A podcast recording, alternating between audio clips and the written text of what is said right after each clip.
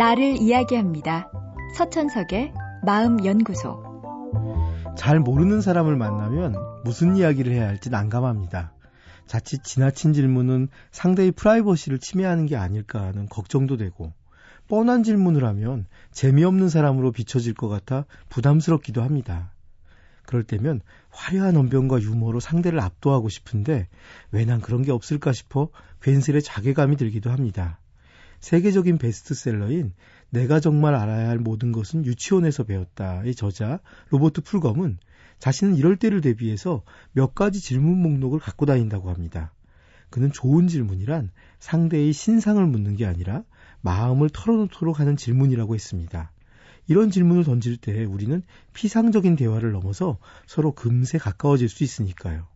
한번 그의 질문 목록을 일부만 살펴보겠습니다.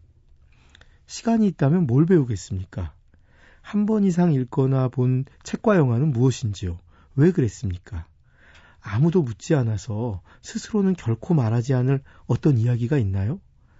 역사의 사건에서 증인을 선다면 어떤 사건의 증인이고 싶습니까? 당신이 스파이라면 어떤 인물로 위장을 하겠습니까?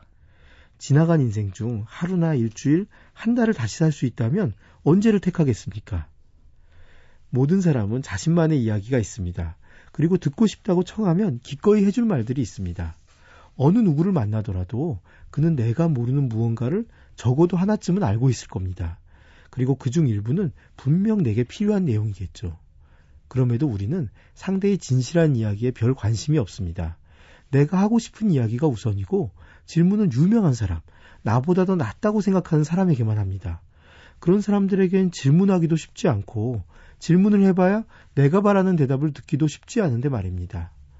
이렇게 우리는 정작 소중한 기회를 놓치고 있을지 모릅니다. 우리를 스쳐가는 더없이 소중한 시간들, 우리 옆에 있는 보물 같은 이야기를 그냥 보내고 있을지 모릅니다. 대부분의 기회는 지나고 난 다음에 그것이 기회였음을 깨닫습니다. 소중한 만남도 지나고 난 다음에 그 가치를 느끼게 되는 경우가 많죠. 내가 만나는 모든 사람에게 매 순간 마음속 이야기를 할 기회를 주어보세요. 그리고 그를 내 마음의 초대에 더 많이 들어보세요. 세상의 지혜는 어쩌면 비밀 속 동굴에 감춰진 경전에 있지 않고 그저 내 주변에 살아가는 사람들의 마음속에 있을지 모릅니다. 서천석의 마음연구소. 지금까지 정신건강의학과 전문의 서천석이었습니다.